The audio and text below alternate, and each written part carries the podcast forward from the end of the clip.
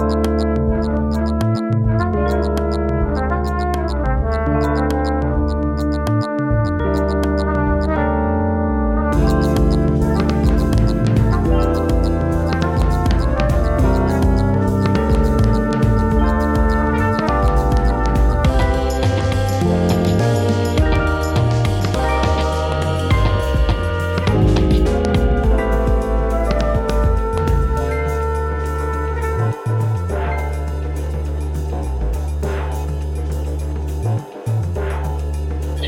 everyone, we're back with a really interesting episode. We have uh, Noy with us. She's somebody who spent 10 months in Yerwada jail in Pune and she wanted to come on the podcast and talk about her experience with us. So, so hi Noy. Hi. Hi, Alina. Hi, Aditi. Thanks for having me on your podcast. Thanks for being here. I'm very excited about this episode. So, to begin with, I guess I wanted to ask you what happened? How did you end up in jail? I wish I knew myself. It happened so fast. To cut a long story short, I was at the wrong place at the wrong time. I was basically implicated in a narcotics case. And um, because of, I don't know, many reasons, I suppose, I was kind of stuck in jail for 10 months because all of this happened during the lockdown when courts were shut and uh, narcotics cases are um, depending, but mostly they are um, considered they're non-bailable cases. So because COVID had just hit and um, the courts were shut, and uh, you know there were like a lot of delays in process, so I was stuck in jail for ten months. It was very messy and confusing, actually. Mm. So Mm. Now, there is a certain procedure that people are supposed to follow, but mostly they don't follow these procedures, especially for narcs cases, I guess. And um, right, I was uh, kept in custody maybe for like less than 24 hours. And um, mm then they were like, okay, no, you can go, we'll put you in jail. It's like very complicated actually. But basically, I was in custody for less than 24 hours and then they sent me to jail after that without questioning me properly. Um, they wrote, they made up a fake FIR, which I only got to know like 10 months later what they actually wrote. I wasn't even, I was, I was questioned a lot. Like it was a narcotics case. So, mm-hmm the issue at hand was like um this bag of meow meow that was there. Hmm. and uh, you know they were asking like whose meow meow is it? And i didn't really know you know? So right. the, i mean i couldn't really help them with that. Mm. but uh, i guess i was implicated in that case that oh you know she mm. probably knows where it's from so let's just you know um, deal with her this person so they were trying to question right. me over that like where is this from and whose is it because mm. the, these guys the nar- narcotics people they knew it wasn't mine but they were like whose is it who's, right. who's it? and um, i think on some level um, they were hoping for like an amount of money from my side and from from my family mm. or whatever and uh, unfortunately mm. for them i don't have the kind of money that they were hoping for so um, yeah you know all this stuff just came together and they were like okay fine so you go to jail and when i was uh, i was in custody for like 24 hours um, over that bag of um, meow meow mm. and um, mm. they'd gone to my place and they found a sheet of papers, okay, uh, stamp papers, mm-hmm. and they were like, okay, fine, what is this? This is LSD. And I'm like, no, it's really not. Like, you can test it and check it out for yourself. And they took out this mm. testing kit, and in front of my face, they were testing it, and it came out negative. And they're like, see, uh, you know, this has come positive. I'm like, no, it's not. I mean, you know, I, I, was showing them on the box that it's come negative. Like, how can they say this? And they're like, no, no, it's come positive. This is LSD. And I'm like, it's it's not. But mm. okay, I mean, you know, um, I don't know what to tell you. And they're like, we'll send it to the lab and find out. And I'm like, yeah, do that. But Mm. I didn't know at that point of time that would take six months to do. Okay. I thought they, they meant they would do it at that point. Um, but they really didn't. So they had that Mm. sheet of empty, like literally paper, a bag of meow, and they were like, okay, fine.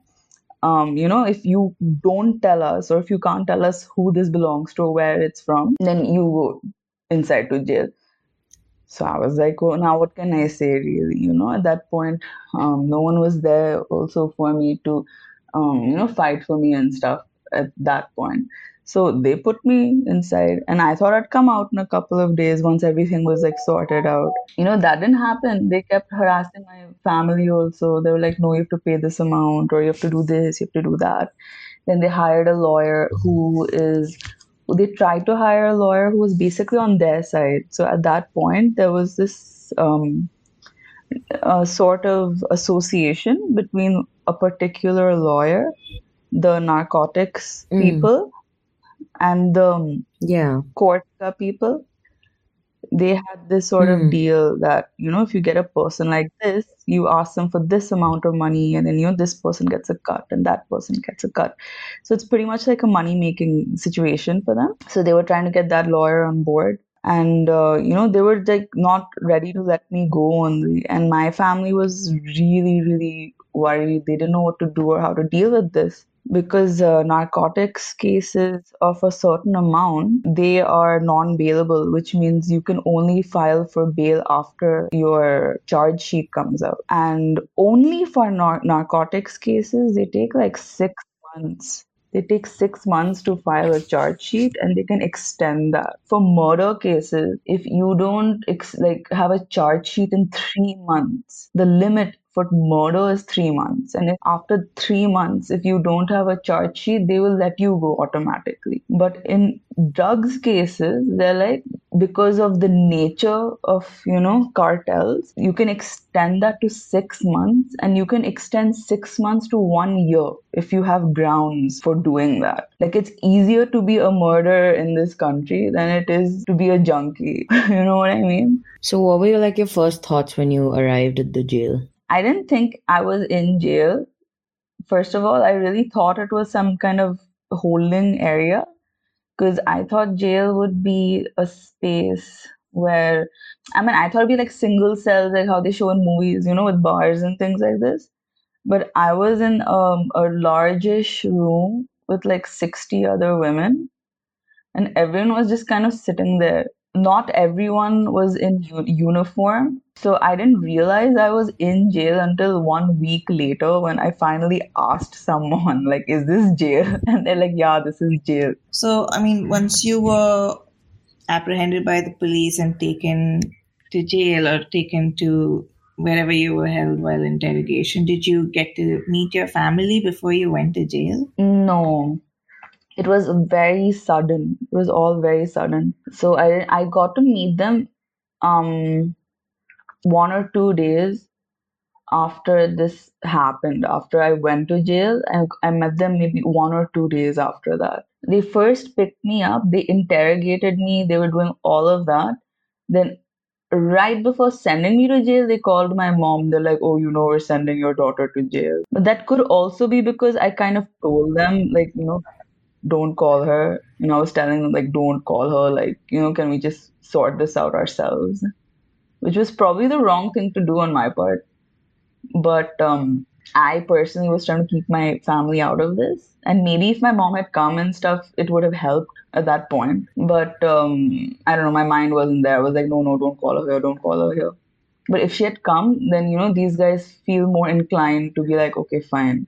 She's not, you know, put, she's probably not, you know, in a, some kind of cartel or she's probably not working for some mafia guy or hatching some kind of, you know, dangerous plot. But I didn't think that way. I was just like, I was just like, you know, I'll get out of here like now, like in you know, a couple of hours, I'll just go. You know, what kind of case is this? I'll go after this. Uh, what kind of situation is this? So uh, I told them, don't call my mom. So I met my family like one or two days after all of this happened.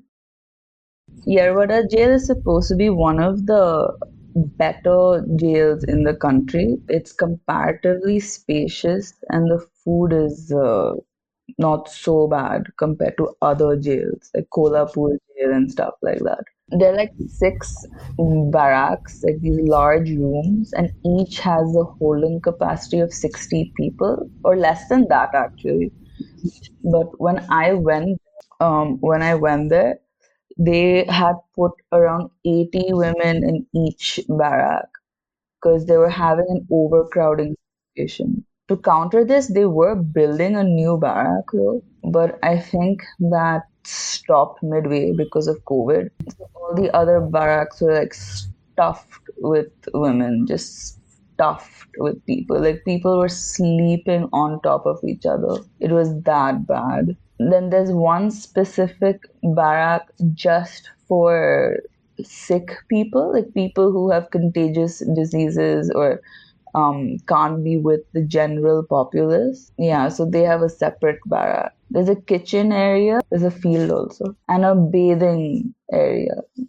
So technically, it's divided into the place where the convicts stay and the place where the under trials stay. They're not normally kept together. Yeah, but during COVID times, they had to segregate people based on stuff like age. Like they had to keep all the old women and the women with children in one area, and they kept you know, the younger uh, people who have stronger immune systems in one area. So that way, the convicts and under trials got to mingle a lot. What about like things like cash, clothes? Clothes wise, you're only allowed three sets of clothes. In terms of money, uh, your family can send you money, and I think there's an upper limit of 4,000 a month that they can send. There's a a space there where you can work and earn money, like making bath mats, some some activities like that. I also went over there for a few months. I went, I made some bathroom mats and things like that. Uh, and you know, you get paid for that. It's a pretty interesting initiative. I forgot which company it was, but it's some company's CSR initiative. But otherwise, you know, people can send, like your family can send you money from home. But there are a lot of people who don't have anyone actually, so they're the ones who go to factory. So this factory thing is really awesome, I should say. And I think Yerwada is the only place that this factory. Can you describe like a general day for me? Okay, so it's like it's really mundane, um, but the smallest tasks are so hectic. It's really, really an, an eye-opening experience. Over there, even getting like one bucket of water is a fight. So we'd wake up at 6 a.m. Um, they'd send in breakfast and tea. Then we have to go and run and get buckets of water or, you know, yeah, something like that. Get buckets of water, go do your bathroom business and all. And that would take like a good two hours to finish because there'd be like um, maybe eight stalls to share between like 150 women or something. And you know, you have to be like really on your toes if you want to like get in there and um, you know like get a stall for yourself and you know get your buckets and you know just finish your thing. And there's no concept of privacy at all. So that's really something one has to get used to um, when you're in a space like that. So you know you, you finish doing all of that. And really by the time you're done with all of this um, it's lunchtime so then you go, you line up, you get lunch, and then maybe you just hang around for a bit. For after that, you have to go and fill your water bottles with drinking water, fill your buckets, Hmm. uh, wash your clothes, beach may wash your dishes, um, then go and sit inside. From 5 p.m. you have to sit inside. 5 p.m. until next day 6 a.m. And beach may you have to go wash your clothes uh, and uh, do jharu. Everyone has a designated jharu space. So the routine is really this. There's not much else you can do. But whatever I just said, it takes you a long time to do it because everything is communal and people are super aggressive in there. It's it's really intense. People are damn aggressive in there. Like I'm like remembering these things and I'm finding it vaguely amusing. Okay, because it's just so like so unreal in a way. Um, but when I was there, really, really bad. It was very difficult for me, especially initially. It was very tough for me. I, I've been out for more than a year, and now I've become like a little more normal. Um, when I just come out, I was like shell shocked because the transition was just so strange for me, you know. But uh, at that point, when all this was happening, it was so, so, so. Um, I mean, I wouldn't call it traumatic exactly, but it was. Uh, I don't know, man, what to say. It was something else only because, like, the tasks, the daily routine was mundane, but the level of aggression there was uh, very, very depressing. So, did you like feel judged or threatened when you were inside by the other people there? Initially, for sure, inside there is a very like it's not that in your face, but there is a class structure that shouldn't exist, but it does. And um, I was in there alone, so usually you are supposed to find a group and you know just be with that group of people.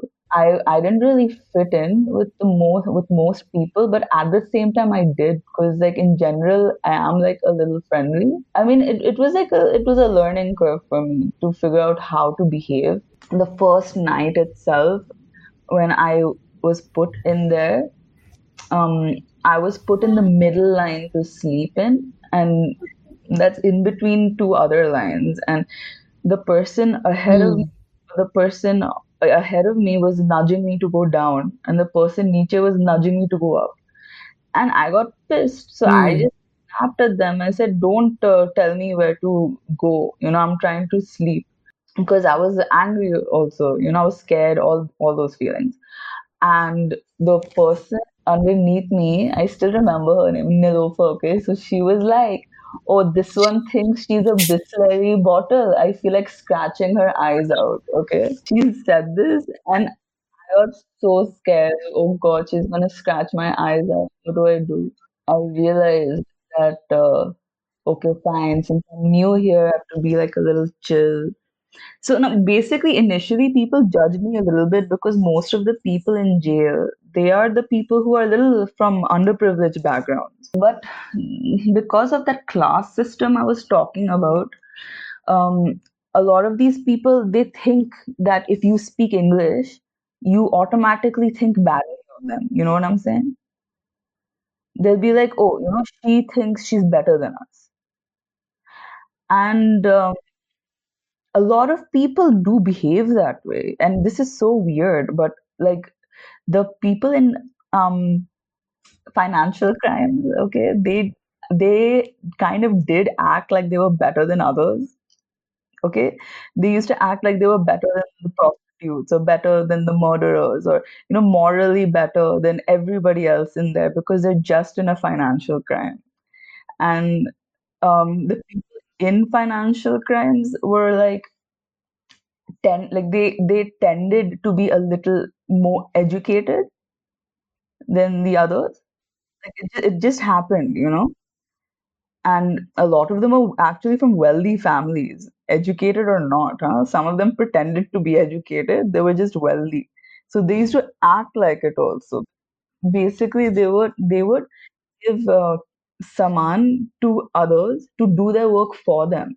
So automatically that class system was created, right? You have people employing others to do their work for them. People who were employing others were English speaking, and I came in there and I was like English speaking, but I was in a narcotics case, and I had this weird habit of rubbing my nose. The, so the English speaking, or rather, you know, educated people were like, oh, you know, maybe she's dangerous because she's in a narcotics and she's talking to everybody. So there's something wrong with her. And you know, the other people would be like, oh no, she thinks she's, you know, she's full of herself because she can't speak Hindi properly and she's talking in English. And I was just like, you know, I didn't really have anything to do I was just like, yeah, okay, fine, whatever. But I just kept my head down and I just spoke to everyone normally. And eventually I made friends.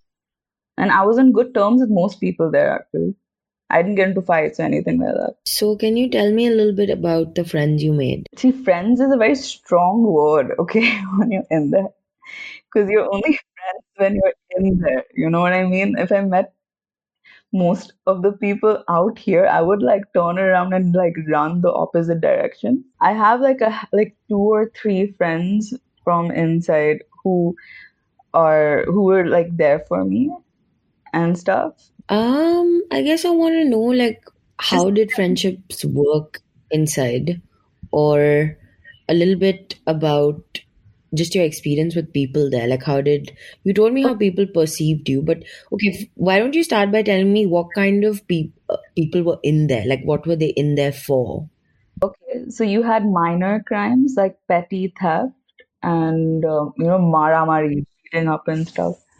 And um, you know like small crimes. Like there was this one woman who was there for two weeks because she had beat her husband and her husband only called the cops on her. And you know there were situations like that. But then the people who um, were there for more than three months they're the ones who decided to go ahead and build friendships because they're like yeah fine we're here for some time. So the non-bailable cases non-bailable offenses were those people and non-bailable offenses are stuff like um like ndps it's narcotics then there's mpid which is um uh, Maharashtra protection of investors' deposits. And that's a financial crime. Like, you know, when companies tank and they can't pay their investors back, uh, that comes into MPID. And um, then there's Char piece. That's also a smaller scale financial crime. Then there's PITA, Hmm. and PITA is uh, a, it's for prostitution, basically. Um, but mostly it's the Hmm. pimps that busted and um, mostly pimps and also those who deal in underage girls and uh, uh, Bangladeshi girls or you know girls without passports and stuff like who are in the country illegally Mhm. they also get um, booked under Hmm. PITA. Then you have POCSO which is uh, prevention of child sexual abuse. And um, Hmm. then of course you have murder. So most of the convicted people uh, were mm, convicted for murder. Most of them. Then there's one person um, associated with bombay blast. There was one naxal. Yeah that's basically what the layout was like. Ah um, when i was in there uh, the Sh- uh, shoma sen and sudha Bharadwaj they were also there Did you speak to her? yeah, I did speak to her and Shoma Sen a couple of times. Um, the you know how I how we met. So I was a loner for the first few months, I guess, and uh, because over there Hmm. everyone is just observing you also, right, to see how you are and think you know what kind of person you are. So I think one day I, I used to read a lot. So one day I was just sitting there and I was reading. It's ironic, but I was reading The Godfather, okay, and um, I was Hmm. just sitting there and reading that, and then Shoma ma'am and Sudha ma'am they came and they were like, "Oh, you're reading The Godfather in jail." I'm like, "Yeah, I know." And they just went. But I, I after that, I went. I tried to approach them a couple of times, and they were really warm, and I was so surprised. Like, how can they be here? You know, especially I think one of them had a knee problem. She couldn't even sit any like sit properly, stand properly. But the thing with them is they were like really high security. Like people were not allowed to talk to them. They were considered very dangerous people. I couldn't freely go and talk to them. If I had to say something, I'd have to creep around and, you know, like somehow sneak past their cell and you know, like speak to them, ask how are you and stuff like this. So I didn't get to talk to them at length, but just a bit here and there. So, what was it like to like talk to people who you know have murdered others or have been trafficking children? Like, how was that experience for you? You know, it, it wasn't that weird for me actually because um, you don't know what people have done when you're in there. Yeah, you, there's no way you would know unless someone told you. and I was just I was too scared to ask people outright what you did, you know, in the beginning because I thought what if they got angry that I'm asking. I didn't even ask. Just over time, you know, I find out okay, you know, that person's done this or that person's done that.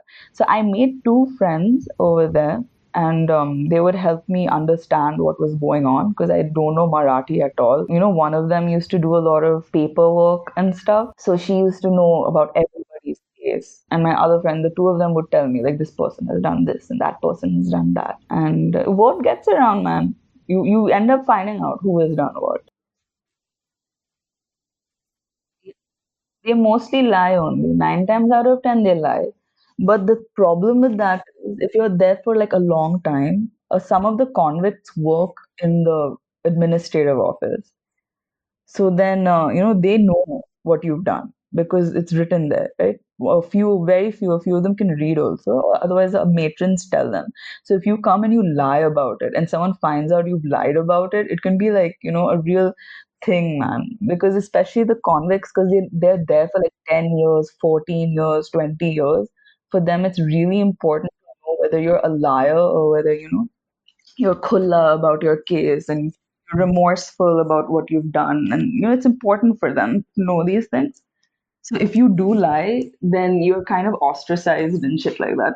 What, were people actually remorseful or there were people who also just probably would go back to it if they could? It's really difficult to say. So i think man, you're remorseful when you're caught and you're getting punished for something. But when you're, you know, when you grow up, when you grow up in a community which is doing a certain thing, and you are taught from a young age that you're doing this because you have no other option, then it's just really, really difficult for you to stop doing that activity, you know? So things like, mm.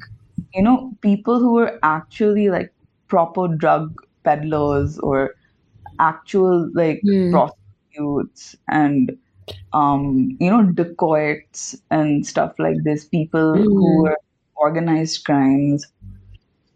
It's really difficult for them to pull out of it. I mean, there's a saying that if you're a prostitute or a drug dealer, you'll do it again and you'll come back again also you'll keep coming back. Jail will become your second home. So their acceptance is mostly within their own communities and stuff. The, the government has taken a lot of steps to teach these women vocational skills. So they do have like mm. you can do like lo- distance learning and learn English and learn Marathi and learn how to read and write. Um, and there are vocational training like beauty parlor training and stuff. But there has to be like um, some kind of module or course to discuss with these guys that why it's better for them in the long run to not do this kind of stuff anymore. But people yeah. know that this is like an intrinsic thing of knowing that like trafficking children is wrong. You know, so that's I guess every other crime I'm still like I can somehow understand it.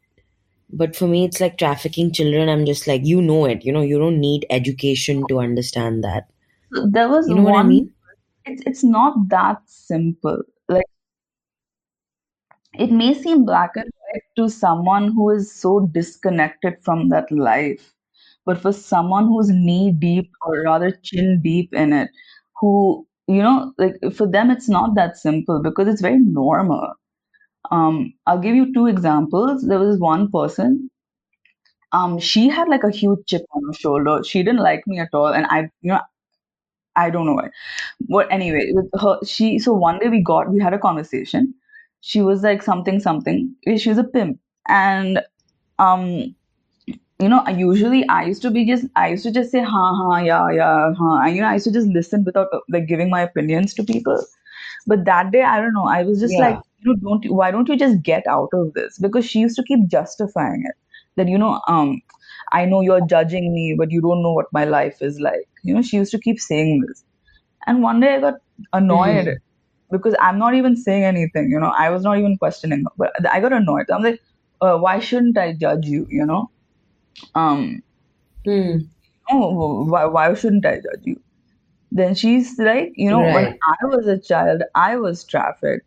so you know i it happened to me when i was a like a really young girl and now i'm doing the same thing and um, i try to make sure my girls are fine but um, you know this is just something that we do in my community like that she's saying then like okay fine then i asked her you have a child and she's like yes i have a child I'm like, would you like your child to do the same dhanda? She got so pissed at me. She's like, how can you say this? I'm like, what do you mean? How can I say this? You're, you're sitting here and you're saying how great your job is, but then you don't want your own kid to do mm. the same thing.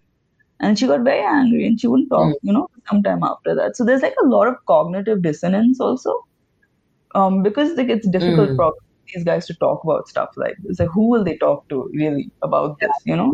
Because they, they're just always having to justify what they're doing. Another girl, I only found out she was a pimp much later. Like at the end of 10 months only I found out she used to do that. Pehle, she used to say something else only. Um, but at the end of 10 months, she's like, do you know what I do? I'm like, what? I, you know, I sell kids. I'm like, oh God, you know, why are you telling me this?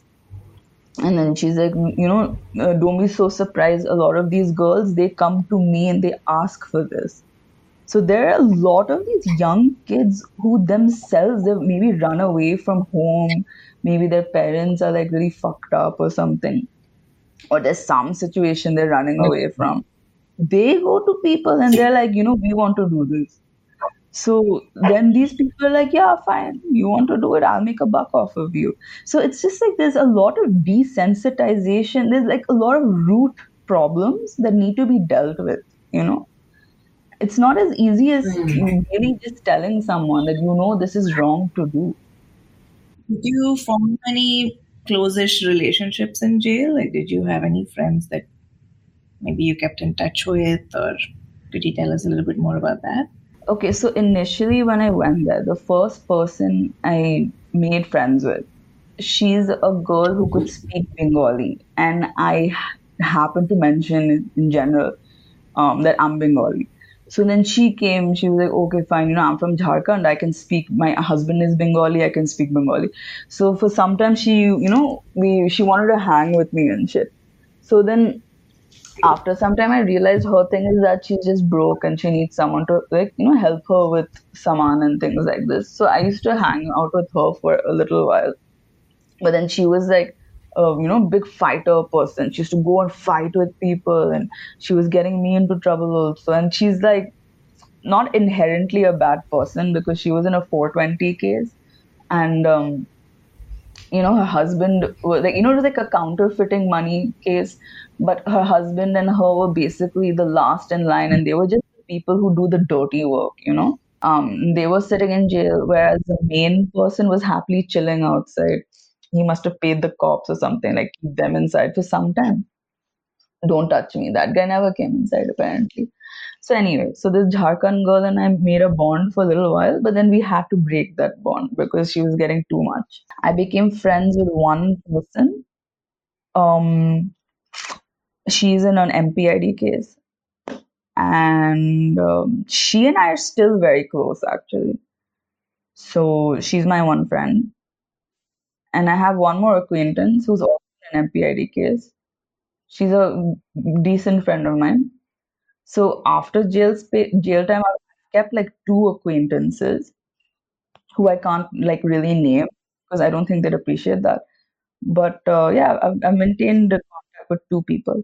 And were you allowed to like stay in touch with people outside while you were in jail, like your family or friends or anyone? Were they allowed to see you and things? So I was in there during lockdown. So norm, so normal jail situation is very different. Lockdown was very different, very bad it was. So I was really there at the worst point, but I got to interact with a mass amount of people, which I wouldn't have gotten to do otherwise. I guess because of lockdown, we weren't able to interact with too many people because like no one was allowed, right, to congregate and stuff. So there were no people allowed to come. So I think initially in the first two three months, my mom and sister were so like so so supportive of me at that point. Throughout, actually, they were really my rock, man. I was like feeling very bad during this entire thing, but they would come every week. You're allowed two visits a week. I don't. I think they used to come twice a week. Both the visits they used to come, and you know I'd get to talk to them for like ten minutes through a glass window through a phone, and there'd be like four or five other people next to me um, making calls as well. Like you know everyone's just fighting for time, and it's uh, you know people were like in just 10 minutes they, they would be like you know what's the status of my case? And how are you? How are the kids? And you know so much you want to say so much you want to say but you have to cram that in 10 minutes. Um, and aside from that we would write letters but this was this went on for two months after two months two or three months when lockdown came about all of this stopped and I don't remember for how long, but I think for at least a good four months, uh, we were like not in contact with people at all. And that was crazy. Like women were losing their shit. They were losing their minds because they didn't know anything. What was the status of, you know, their case or, you know, what's happening with their families or if their money order had not come in, why didn't it come in? And there's nothing to do inside. So all you can do is just sit and obsess and obsess, you know, what's happening outside, what's happening outside, what's happening outside, what's happening outside. So those four months were so bad. It was really insane. Then after some time, even the authorities realized like this is kind of inhuman. So they brought out a phone.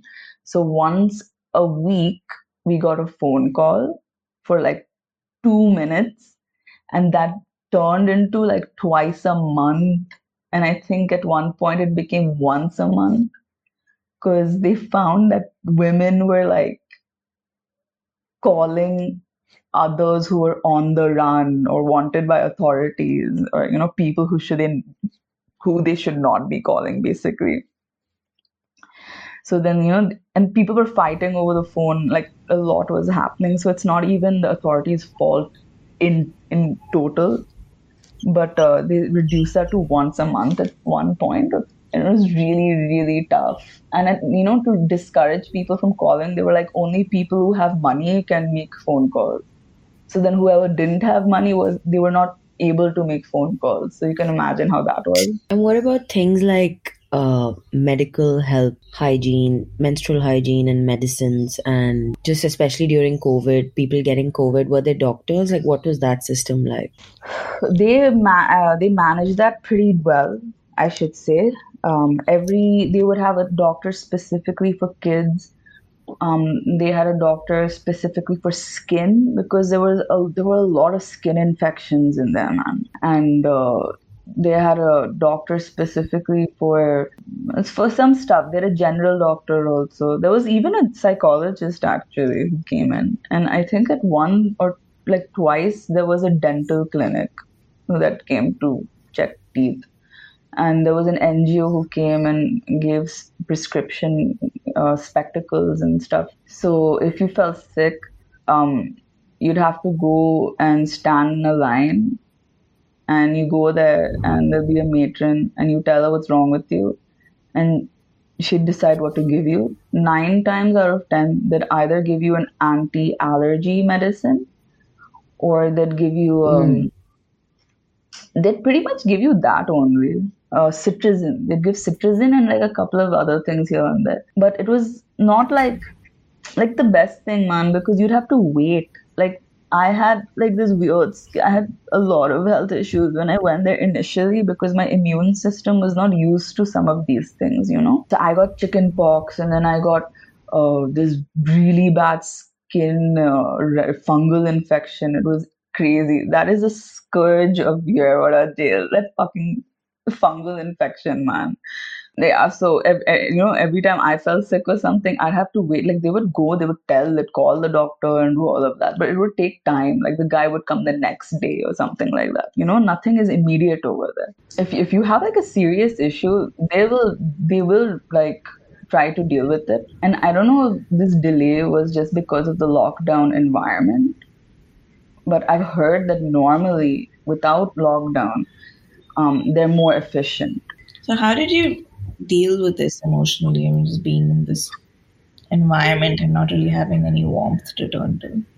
I would just cry. I would put blanket on my head and I would cry. Okay, so there'd be this thing when you know people would just be sitting there and uh, they'd suddenly like just start tearing up and crying and everyone would look at them and be like oh uska yaad aaya. You know memory has come to her. And you know like some people would just let her cry. Some people would comfort her. Some people would say "I don't cry. Why are you crying? Why are you crying? Don't cry you know. Most people were indifferent but that's really all you can do. You can like distract yourself by reading or drawing or doing menial labor you can just sit there and cry man. Like for me that's what i did. But i i'm not like a public crier really.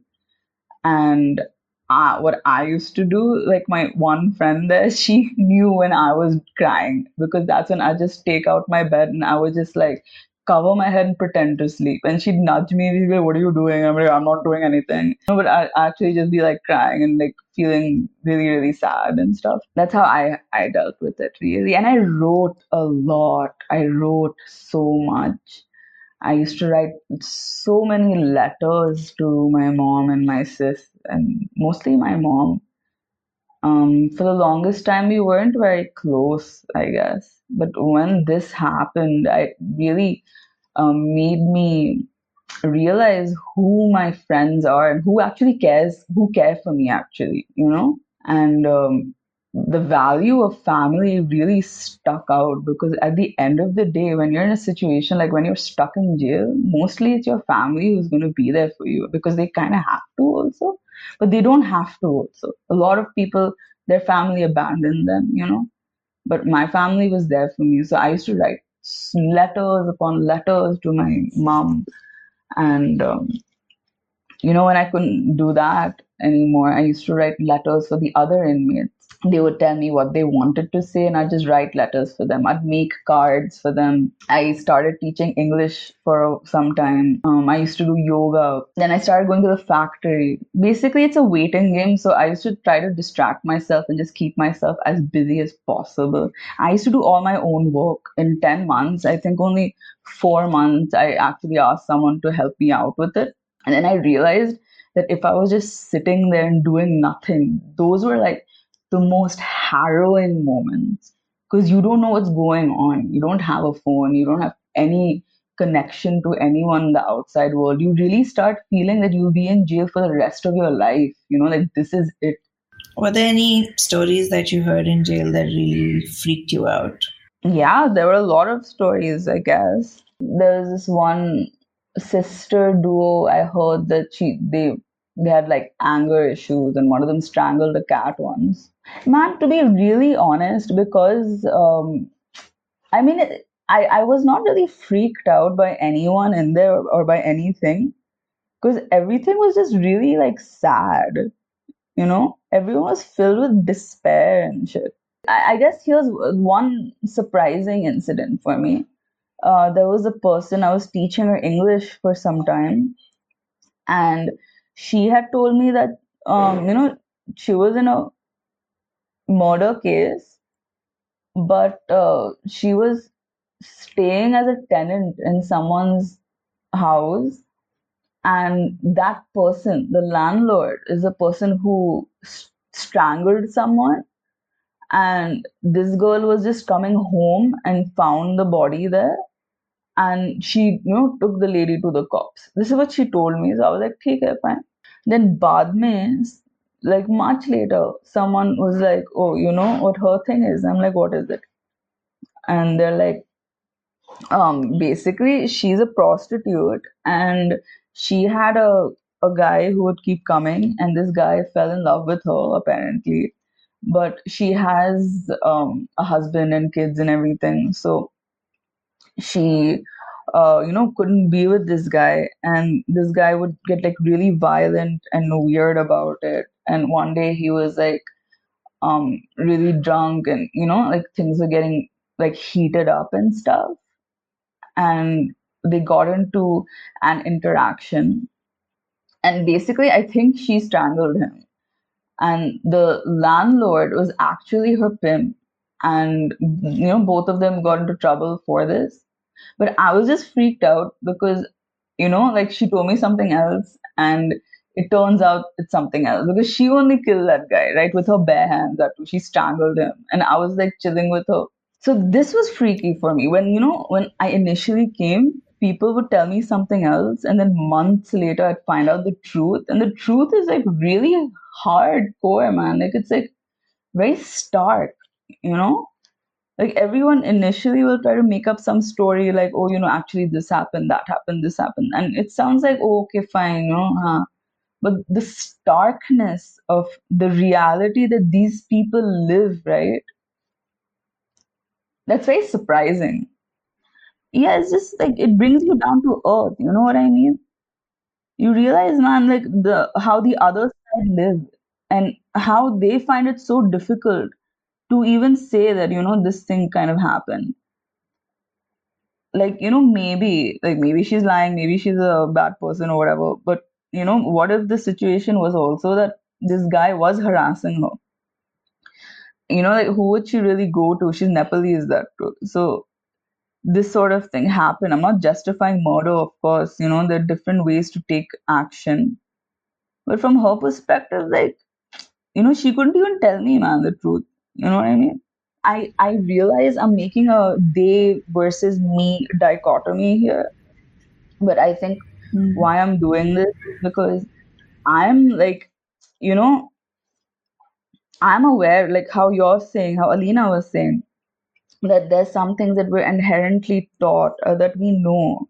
So i come into that group i know you know like this is this and that is that. And i have but i have the options also to uh, you know not do certain things but i really feel a lot of these women of course everyone has an option. But i can understand like why it's difficult for them to pull out of these lifestyles. And i think there's like a lot of opportunity for steps to be taken to help these women pull out of these lifestyles.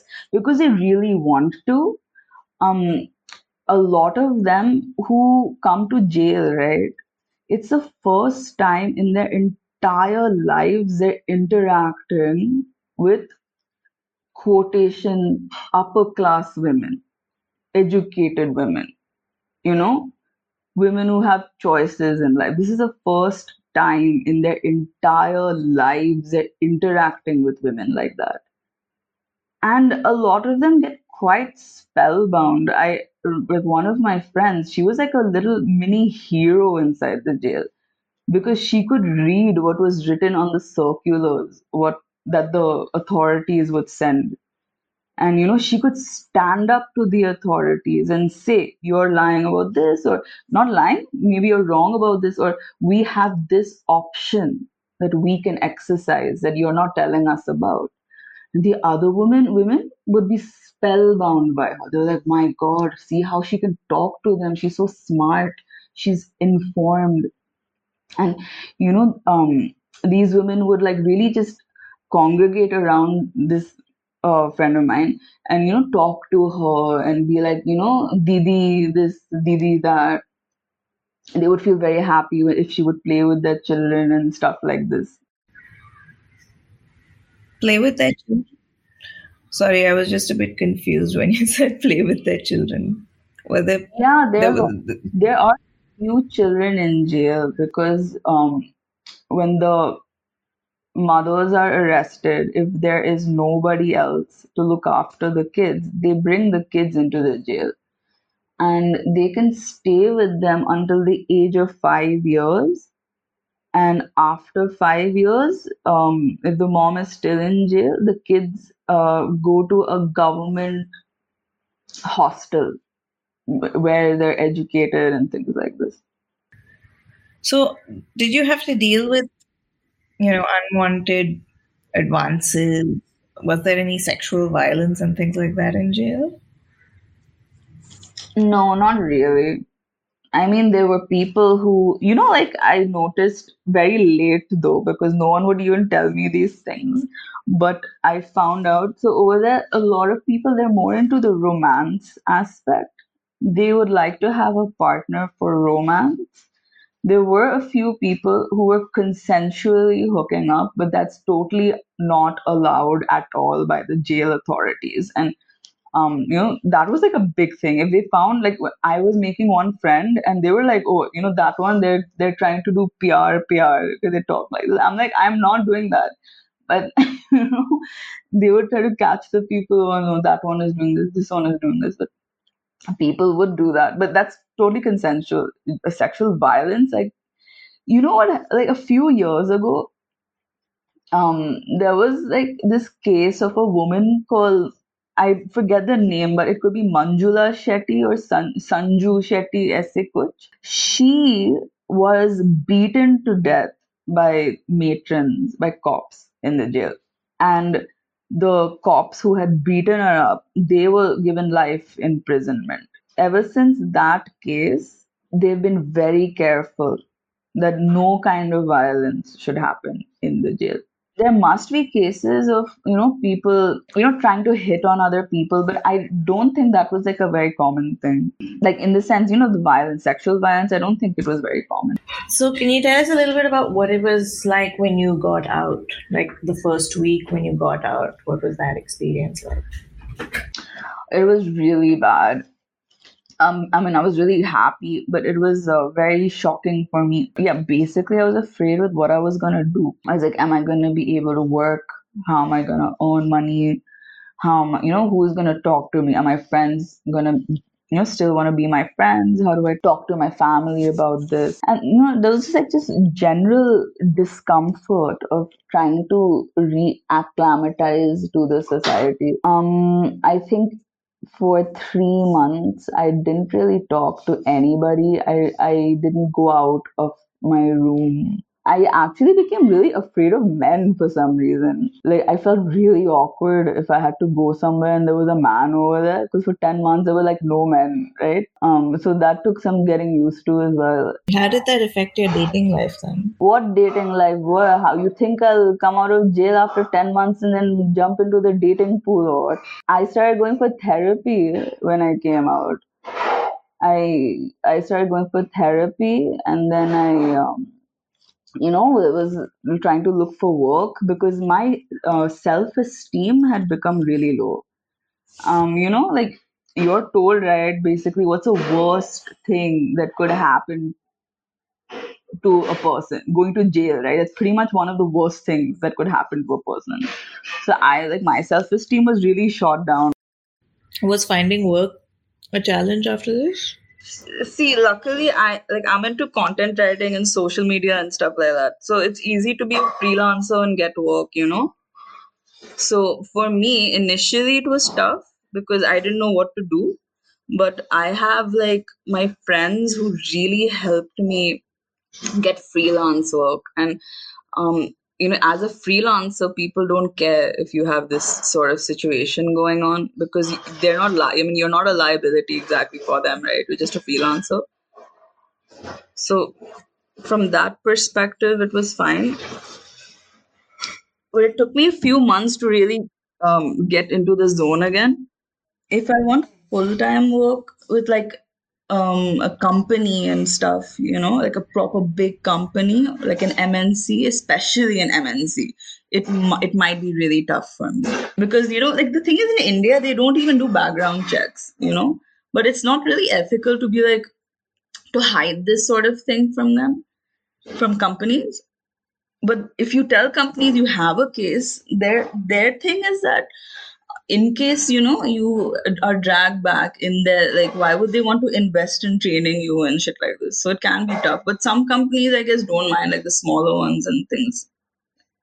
But like for me on a personal level um, after two or three months i was able to uh, get into the swing of things. Freelance work basically. And do you have a lawyer now and where are things with the case? Right now my case is stuck in the sense that like nothing is happening. I don't have a charge sheet till now. It's been like it'll I'm pretty sure it's been two years now.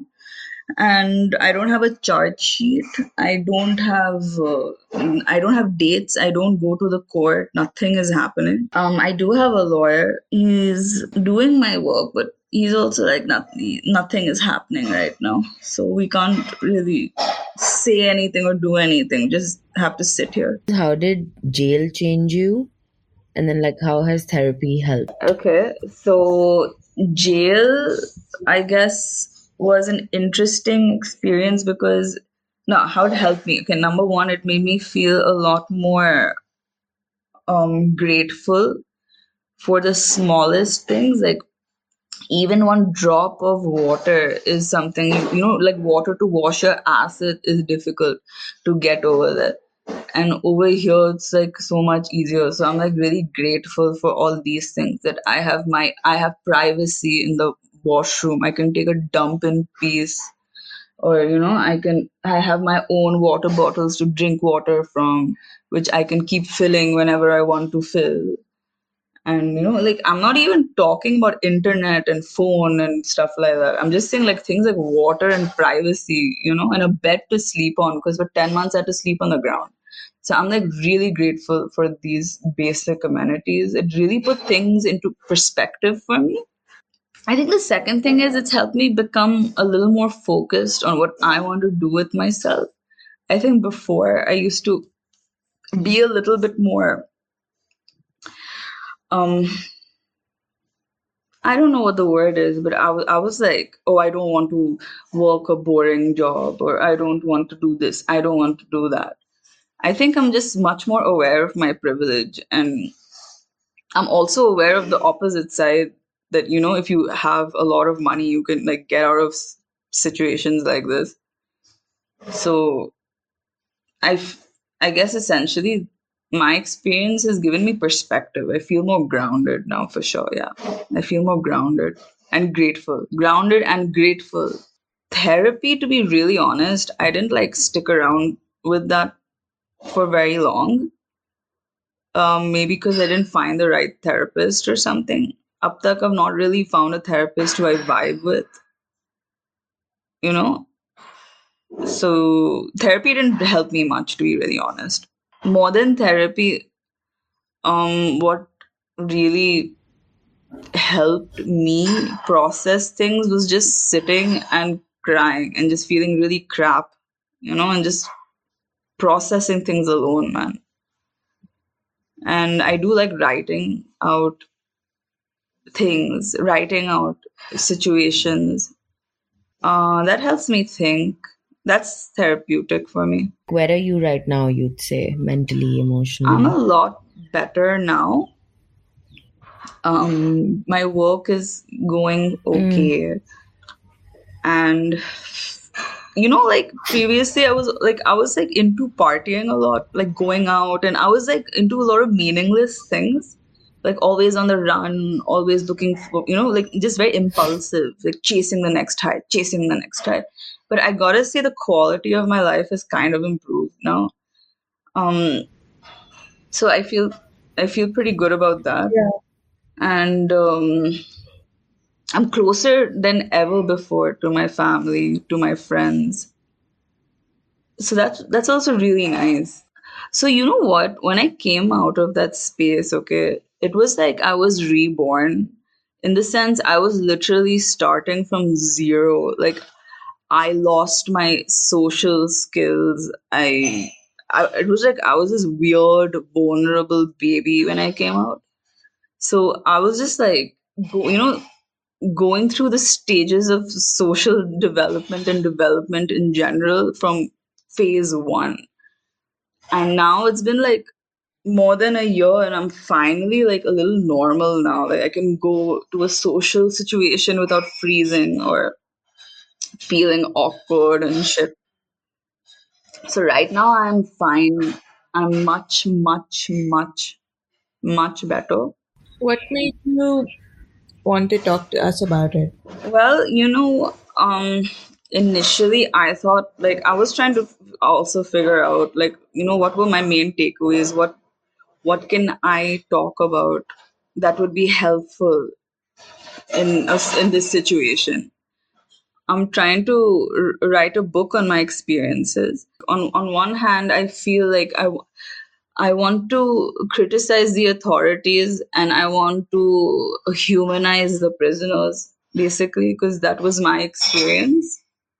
But, you know, still be balanced in the whole thing because obviously nothing is black and white and all these situations are very complex. And the second thing is, I would also eventually like to share the stories of some of the people who I met in there who like you know was saying they're from crime communities and stuff and I think if a person gets to know their circumstances they'd be able to figure out holistic and long-term ways to curb criminal activities Yeah, I was thinking along the same lines that you've had this very first hand, intense experience. And on, in a lot of ways, you were a part of that experience, but you also experienced it initially as a bit of a an outsider. So you got to observe things with a slightly different perspective, and then once it overwhelmed you, you adapted, and it's a really intriguing experience, you know, because usually you hear about them these types of experiences from a very political space. Yeah yeah and not really from a personalized, you know, personal experience of a person who is, you know, wrongfully convicted or whatever. And so it, it it's it's really intriguing, and that's what I was thinking that you know it's an opportunity for you to tell people what it's really like and humanize the prisoners and yes i mean time you know it's it's like it's like um essentially you want to reform people not just punish them right? So it helps humanizing people to understand what is the root cause of what is happening. And there are many things also. It's really very complex. Like just two things i want to share. Now number one like there's this person i know and she's a nice girl actually. Like she she came she okay so her thing is that she's um she's um she had her own drug cartel okay? And um her father and her her father used to do this work. And one day her father just went disappeared somewhere. So she found some of his stash and she started selling it. And then she made a lot of money from it. So then she started getting it in mass. And you know she got her own gang of people. And they started this entire thing. They became a cartel now, when because of the fact, like, see, a lot of these, like, there are a lot of caste and class issues also, which I am not privileged to talk about because I don't know shit about it also. Um, but like a lot of these people got employed by this girl, right? So then they would like treat her like that also. That wow, you know, she is like this, and she's so amazing, she's so good, and stuff like this. So she's getting so much positivity from this act you know she's literally helping people and shit. So she'll feel like you know she should keep doing this sort of thing. But at the same time when she came into this jail no she saw like uh, my friends and some other people and she would come and she would insist on sitting there and talking. She'd ask like i have i have one per- there was one person there she knows fashion like she's into fashion and things like this. So you know this girl she would ask her can you tell me good brands for lipstick? Or can you tell me good brands for clothing and things like this? Or you know, you know she she would ask somebody else like can you teach me english? Or how do i pronounce this word? She would go to the library and she would get books on functional language and sit and read and write and read and write and read and write. She'd keep doing that and her little gang who was also like she made another gang inside only who you know would loved her. They worshipped the ground she walked on. And they would actually tease her that oh you know the xyz tai you're uh, trying to become uh, you know like those people you want to you know read and talk in english and all this sort of thing. They would tease her so much. But still she was like you know like mind your own business. And she would sit there and she'd read she'd read she'd write she'd read. Um because she really liked that you know? She, she really liked that. She would talk about how she has business ideas. She wants to start her own uh, organic vegetable business you know that, that sort of thing. So i mean she was not a bad person man but of course if you see in the news you know that she has a fucking drug cartel and you know she's like a chota don they, they call her chota don and all. You know, she's my age, man. She's 30 years old. And she's a chota don. She sounds like a you know really bad person from that angle. But you, you know, like after being with her for like a bit, I can you know, I can see she's not a bad person inherently. She's not. She's a victim of circumstance. Uh, one final question, which was, um, what do you see or hope for yourself in like the near future? What would you want from your life? I have like a few short term and long term goals. Yeah, like I, I definitely want to write a book on this experience. What else do I want to do? Normal, normal stuff, man. I, I want to start like a, this particular brand that I'm going to start. So right now, um, one thing that I'm getting into is um, inner healing, inner child nurturing, uh, doing shadow work and stuff. Because you know, um, for the see, I was in a narcotics case, right? And honestly speaking, for the longest time, I have been a user for mm. at least like 10 years. Um, I was a user on and off, like more of a party person and stuff. And then in the last few years, I be- it became quite excessive. Like I was doing it very frequently, and my in- immediate friend circle, like the people I was physically with, they were all into you know doing this shit and partying and uh, getting drunk from morning till night and you know that sort of lifestyle. So when I was inside and I had to sober up really fast, it was like years worth of issues. Suddenly, you know, I was being forced to process them. So now I'm in a space where I'm just trying to do my inner work and just figure out what is authentic to me in general. Because I have like mm. a hmm. lot of plans, like a lot of things I want to do. So I'm currently in that space and right now, I feel I want to make an art brand. I want to um, do a few events, maybe do like an art flea market, write my book. And I have like my job also, so save up some cash. Thanks so much, man, for sharing so openly. You're welcome.